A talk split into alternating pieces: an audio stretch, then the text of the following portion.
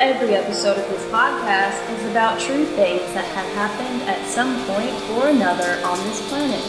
Each episode is different than the next, and they are each centered around stories that are odd, outlandish, or of the occult.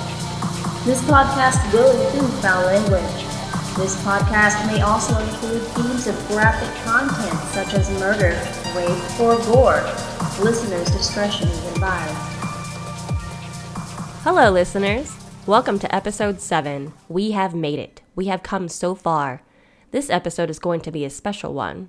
I am very excited to talk about this monster. I have been fascinated with this creature for a few weeks now. Oh, but speaking of creatures and monsters, let us introduce ourselves. My name is Autumn, and this is.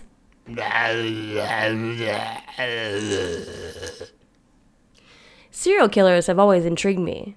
I have always been interested in humans who are not quite human anymore the what's, whens, where's, why's, and who's. What was this person's breaking point? When did this person decide to kill? Where were they in life when they just snapped? Why did they go from fantasizing about murdering to doing the actual deed? Who was it that pushed this person over the edge? Dunno, but you're well on your way to finding out. Love you! Everybody, uh, that's evidence, just in case I come up dead, that he is the first person that you need to uh, investigate. No. I mean, the partner is always the first person they investigate, anyways, so don't kill me. I make no promises. When I was a kid, before the internet existed, I would go to the library and check out books about Charles Manson and Hitler and any monster I can get my hands on. As an adult, I have watched a lot of documentaries and most recently dove heavily into podcasts such as Serial Killers and Red Handed. Ooh, I love those red handed ladies. You even bought some of their merch, didn't you? Maybe one day we'll be that famous. One day. Someday. A few weeks ago, I listened to a podcast about Ottis Toole. After I listened to the podcast, I watched a few documentaries about him. I became obsessed with learning everything I could find out about the guy. Of all the monsters out there, what makes Ottis special? You are about to find out. That's kind of rude, man. Sure, he was, you know, special. But it wasn't his fault. That's not what I meant. Anyways, sometimes a child is born and they are doomed from the start. Sometimes a child is born and they have no chance at a normal life. Sometimes a child is born. Ottis Elwood Toole was born on the 5th of March in 1947 in Jacksonville, Florida. His parents were called Bill and Sarah. He had a bunch of siblings as well, but we're just going to talk about his older sister. Her name was Drusilla. It's a shame. I really love her name, but the Drusilla in this story is a monster as well. This is just a story full of horrible people. So pause this now. Go get yourself a beverage, whatever comforts you, maybe a snack. If you have a weak tummy, though, maybe not. Psh, we've spoken about Slayer and a Serbian film. How bad can it be? We don't talk about that second thing that you just said, Daniel. What second thing? Exactly. So Ottis's mother, Sarah, was a Christian extremist. The horror. The horror. She mentally and physically abused Ottis. She would make him wear girls' clothing and makeup. She would call him Becky or Susan, and she would make family members and friends call him those names too. what about Atisha? Did they ever call him that? No, because Ottis's mom was a dumb hillbilly and she didn't understand like other names besides Becky or Susan. Are Becky and Susan hillbilly names? I mean, they're not very clever names. They're nice names. They're pretty names, just like artists. So, the difference between letting your child express themselves and figuring out their identity is vast compared to forcing your male child to wear dresses purely to humiliate them. This emotional abuse started when Ottis was a toddler and went on into his early teens. So, I don't want to condone this behaviour, but I feel like we're beginning to paint a picture here to suggest that the monster Ottis is to become is perhaps not entirely his own fault. And if we are, then without knowing his mother's past, we can't condemn her to the depths of hell just yet either. Perhaps she went through her own shit, and perhaps she just really wanted another daughter. You know, you're right. abuse does tend to just pass on down the family tree. You know, like maybe his great grandmother abused his grandmother and then his grandmother abused his mother. You know, that's just the way the world goes.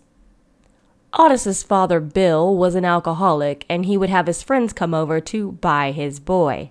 Yeah. He sold Ottis at a very young age to his pedophile friends. This sexual abuse started when Ottis was five and went on until his father left the family when Ottis was around 10 years old. Okay, daddy goes to hell. Indeed. Ottis's sister, Drusilla, was just three years older than him, but she also molested and sexually abused Ottis. Maybe she watched everyone else abusing him and thought that this was just the thing to do and she thought it was normal, so she did it too? Who knows? Yeah, okay. I'm not going to sit here and try to justify any more of this behaviour. Not until I know more, anyway. Go on. Drusilla died in 1981 when she was just 37. We will talk more about her later. Ottis's grandmother, Cornelia Toole, also known as Neely, was the only person in his family who did not abuse him. It is said that Neely was a practicing Satanist and would bring Ottis with her on grave robbing missions so that she could harvest body parts for her rituals. I mean, I guess some people would consider this a type of abuse as well, but honestly, if everyone in your family is trying to fuck you and the one person who isn't trying to fuck you is simply teaching you about the occult, I think Neely can be forgiven here. I guess, as long as her rituals didn't involve taking partly decomposed schlongs in the front and the rear. Whoa. So yeah, she dubbed Ottis the Devil's Child. That was her sweet little nickname for him. Aw, Yeah. so sweet. When Ottis was just 10 years old, he came out to his family as being gay. They must have been shocked. Mm, That's not funny. When he was 12, he struck up his first consenting sexual relationship with a neighborhood boy. Ottis had a tough time during his school years. He suffered from epilepsy. Epilepsy sucks. I've personally known two people in my life who have epilepsy. The seizures are intense, and when you come out of them, you have this like brain fog, and it's really hard to come back to reality. And the seizures can happen at any time. People with epilepsy are not allowed to drive because of this. So, not only did Ottis have epilepsy, but people assumed that he had mental retardation. Wow. You've gone from special to retarded in mere minutes. Can't we say Gump-like or Lenny-esque? That's just what they called it back in the day. I know it's kind of it's it's very um not PC these days to say mental retardation. But accurate. Personally, I do not think that he had mental retardation. He did suffer from ADHD and had dyslexia. These things, paired with being physically and mentally abused since birth, can absolutely hinder anyone's ability to sit through a math test. So, if you look at photographs of Ottis, he does have a certain look about him. He looks like an inbred hillbilly. I'm sorry, but it's true. Yeah, and he wasn't a small fella, so if you covered him in dirt, he looked like a hill. With eyes. But if you watch the interviews with him speaking and moving and being alive and animated, you can see into his eyes. And his eyes, there is a certain intelligence there. A spark of madness, sure. But you can see he's smarter than people give him credit for. Yeah, what I've seen of him, I wondered if it was just an act to some extent. I mean, it's easy to call illiteracy dyslexia at that age, right? Can't just sit still and stop eating people's face off for five minutes? Better give that guy some Ritalin. True story. When Ottis was 14, he dropped out of school and began hanging around gay bars in Jacksonville and quickly became a sex worker. One night, a traveling salesman picked him up and propositioned Ottis for sex. With the car engine still running, the pair got out and stood in front of the car. While the businessman was undoing his trousers, Ottis ran back to the car and ran over the man until he was dead. This was Ottis's first murder. He was never arrested or charged for this crime. Harsh. Getting run over repeatedly until you die is not an orgasm. Maybe it was for that guy. I'm gonna say no. No. No, probably not. Is that a thing? Like wanting to die? Is that a sexual motivation for some kind of kinks, maybe? Like, I mean, you've seen the movie Crash, right? mm, I don't know. Have I? No, probably not. You are incredibly uncultured. You're so fucking rude. So, Ottis was first arrested when he was 17 for loitering. Oh, We've tried this so many times now. It's loitering, and that's what he was arrested for. Loitering. And then from the ages of 19 until he was 26, everything becomes a little muddled. There are no arrest records for him during that time, and Ottis did not have a lot to say about those years in all of his interviews. People think that he just spent the whole time drifting across America. Running over paedophiles. Probably. So it's 1974. Ottis is 27 years old and now living in Nebraska. A woman called Patricia Webb is killed in Lincoln. They find her partially nude corpse at a vacant farm underneath a pile of hay. Did they have trouble finding her? Yes, her middle name was Needle. Uh, well, I guess I won't finish that joke then. What was your finishing part? that. Oh, holy shit. Well done. Thanks. She was shot to death with two different guns, presumably by two different shooters. Her body was not abused or mutilated, so the cops thought she was a victim of a robbery or killed because she was acting as an informant for the police. Snitches get stitches. Or lots of bullets. Ottis was among many suspects in this crime, and he never confirmed nor denied killing the woman, but he did leave Nebraska shortly after he was accused and migrated to Colorado. Patricia Webb's case is still open to this day. So it's September 19th, 1974. A lone gunman invaded a massage parlor in Colorado Springs. Employee Yon Lee was stabbed, her throat slashed, before the attacker moved on to rape, shoot, and stab her coworker's Sun Ok Cousin. Both women were set on fire, but Yon Lee survived to describe her assailant as clean shaven, 6 foot 2 and 195 pounds, driving a white pickup truck. On October 10th, just a month later, 31 year old Ellen Holman was abducted from Pueblo, Colorado, shot three times in the head, and dumped near the Oklahoma border. Ottis was a suspect in these crimes as well, so he ran back to Jacksonville. Mummy, mummy, I missed you. Please finger my bum bum. No, no, no, no, no. But why, mummy? Because you've been a bad boy. Oh, God. this is getting weird. And hot. No, stop it. Fuck. Ottis Toole loved fire. He was a pyrophiliac. This means that he was sexually aroused by fire and the act of starting fires. This is different from pyromania, where the gratification is not sexual in nature. Thank you for that. Yeah. welcome. Yeah. I believe that he was the perpetrator of the massage parlor crime that took place in Colorado Springs, and so do a lot of authorities. So Ottis is back in Jacksonville, and he is now 28 years old. He meets and marries a woman who is 25 years older than him, but she quickly figures out that Ottis is a homosexual and she leaves after just three days of marriage. Why would Ottis get married to a woman? Maybe he was trying to compartmentalize his savage life and try to live out something more of a normal one? Who knows? Maybe he missed Drusilla. Ew. So it's claimed that Ottis lived with his wife, Novella, his niece and nephew, his mother, and her new husband, and that he would bring home guys to fuck, but also got off on watching them fuck his wife and niece, who was 11 years old at that time.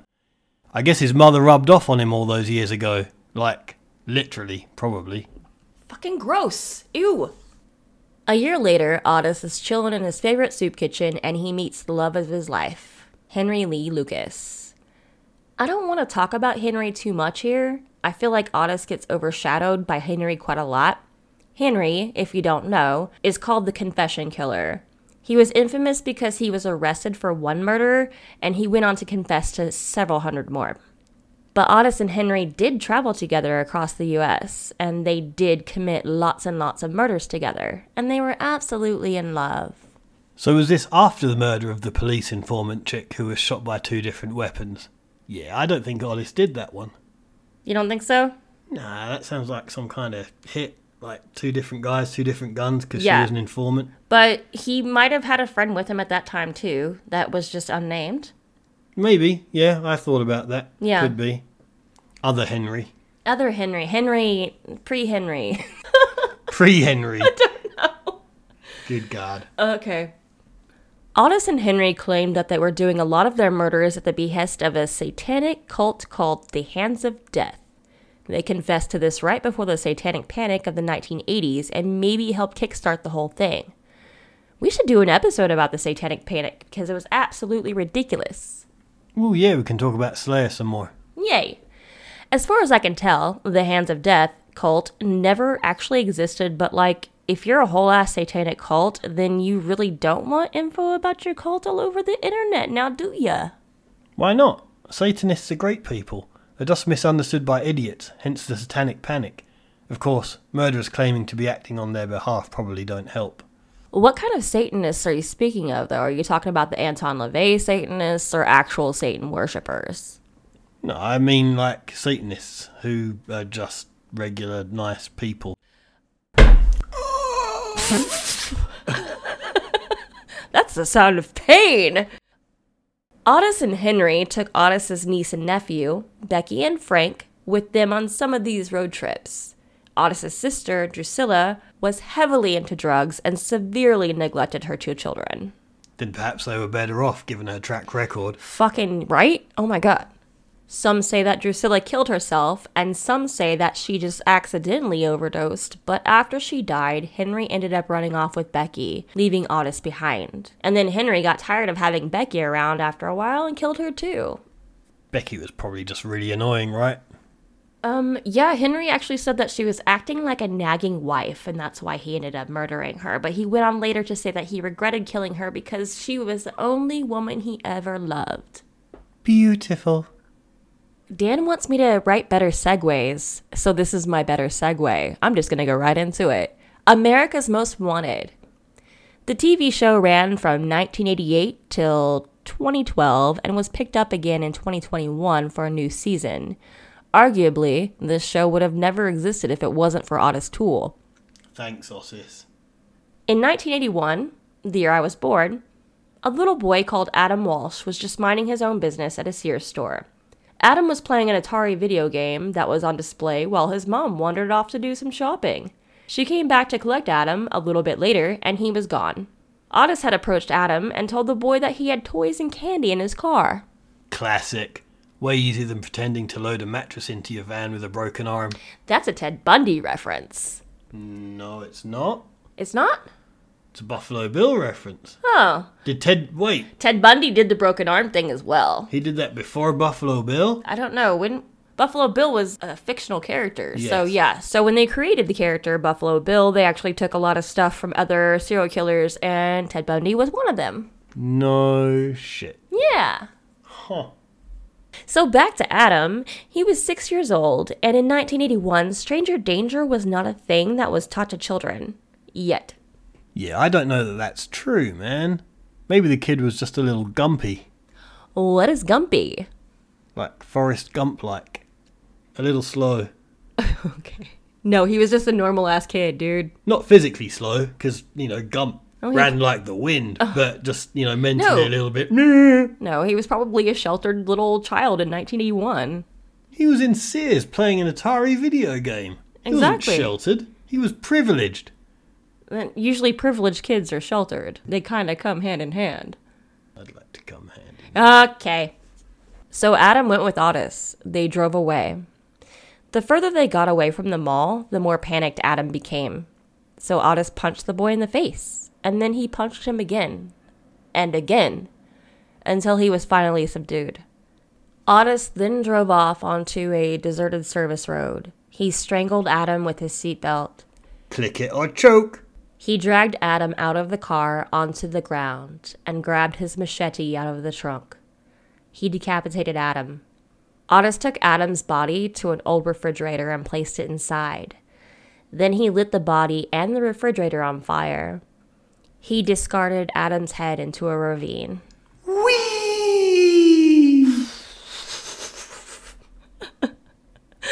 Fucking fucked up, dude. God damn it. when Ottis confessed to this crime and he was asked why he did it, Ottis said, I wanted to make him my son. You failed, Ottis. It was a valiant effort, a good try, but you failed. Or did he? And now Adam is his son forever. Forever. In the outer darkness. Whee! So back to my point about America's Most Wanted.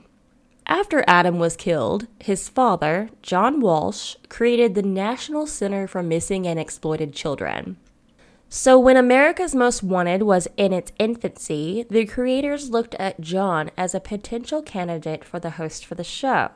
John agreed to host a pilot episode, and the rest was history. So, John actually hosted that show for a really, really long time, and he was that show. The show went on to help capture over 1,200 fugitives during its run. Fugitives, run. I see what you did there. Yeah, I meant to do that. Did you really, though? Yeah. Oh, that was pretty smart. I like it.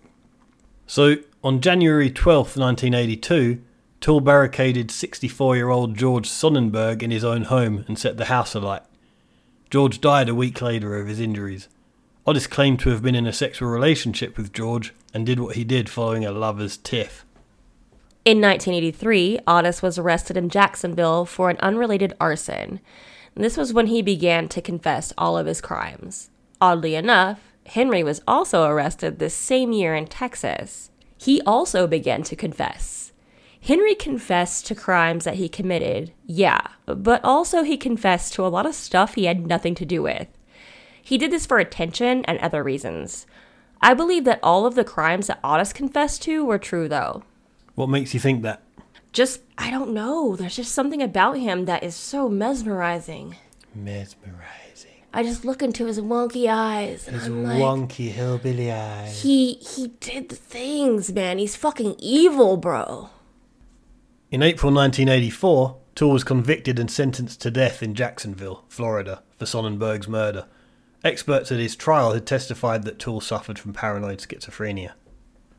During an interview, he admitted to also killing 19 year old David Schallert, a hitchhiker he picked up east of Pensacola, Florida, who had been found four years earlier with five gunshots to the head. He also confessed to being involved in the 1983 murder of Ada Johnson. Toole confessed that he shot her in the head on a road outside of Fort Walton Beach, Florida, after picking her up at a Tallahassee nightclub. For all of this, Toole may well have been sentenced to the death penalty, but after an appeal wound up with life in prison. Fun fact while in prison, Ottis briefly stayed in the cell adjacent to serial killer Ted Bundy in Florida's Raiford prison. I wonder if they exchanged notes. Love notes? I mean, that got weird. I don't know if Ted Bundy was that way inclined just because Ottis was. Oh, should we write like Ted Bundy Ottis Toole fan fiction?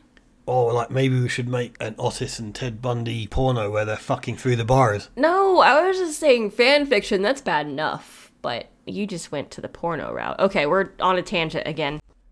While in prison, Ottis wrote letters. Everyone was saying that he was mentally retarded and illiterate. But he wrote letters to the press, to Disney World, and he even wrote to John Walsh asking for money. They never found Adam's body, all they found was his head. So Ottis told John that he would tell him where his son's body was for five grand. Bargain. Did he pay up? Did they find it? Was it at Disney World? I don't know, but I tried to find more about him writing to Disney World and I couldn't find shit, and it was very disappointing. But I thought that was a fun fact to put in there that he actually did write to Disney, I mean, he was probably trying to tell them where the body was. telling Walt Disney, hey, this is where the body is. Ha ha. and we'll get sued. Ottis killed anywhere between 6 and 65 people. He was a rapist, a necrophiliac, a pyrophiliac, a serial arsonist, and a self proclaimed cannibal. Cannibalism is hard to prove, so nobody actually knows if he actually ate anyone. He probably did, but Ottis was sentenced to life in prison. He died on September 15th, 1996, of liver complications and was buried in a prison cemetery as no one claimed his body. I guess his grandmother was no longer around then. No, no, definitely not. She was old when he was tiny. So, what makes a killer kill? Kittens! Why? I don't know.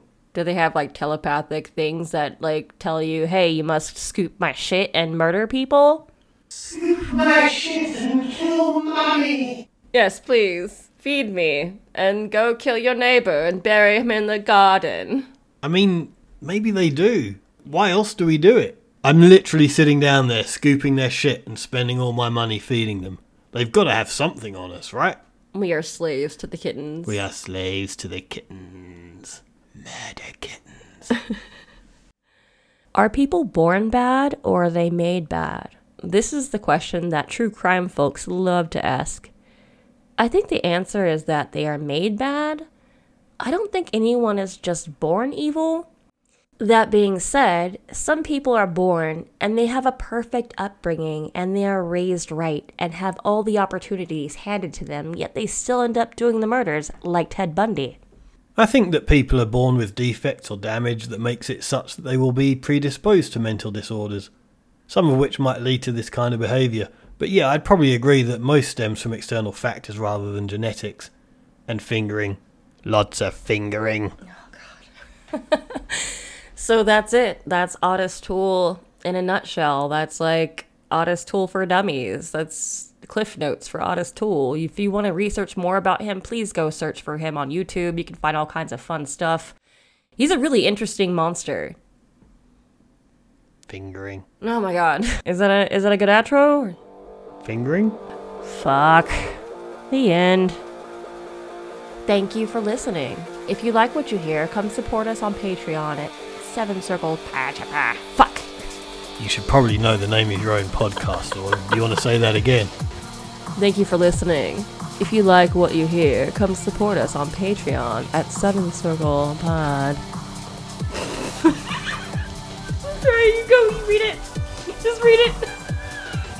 One more time, you've got this, but get it right, and everyone stick around because there's way more cool shit coming up after we read this.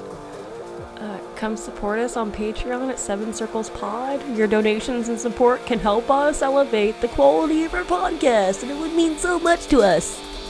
Please do it, because otherwise I've got to put her on the fucking streets, man. oh wait, this is my bit. This is your bit. Oh, I get to go now. This episode of Seven Circles was written by Autumn Vail and Dan Griffiths. Seven Circles is produced by Autumn Vail with sound editing by Dan Griffiths. Original music by Null Machine and art by Caroline Gates. They're both awesome. You can find us on social media at Facebook at Seven Circles Podcast, Instagram at Seven underscore Circles underscore Pod, and Twitter at Seven Circles Pod. And we lied, there's nothing else. There's nothing else. We're not gonna sing a song or anything.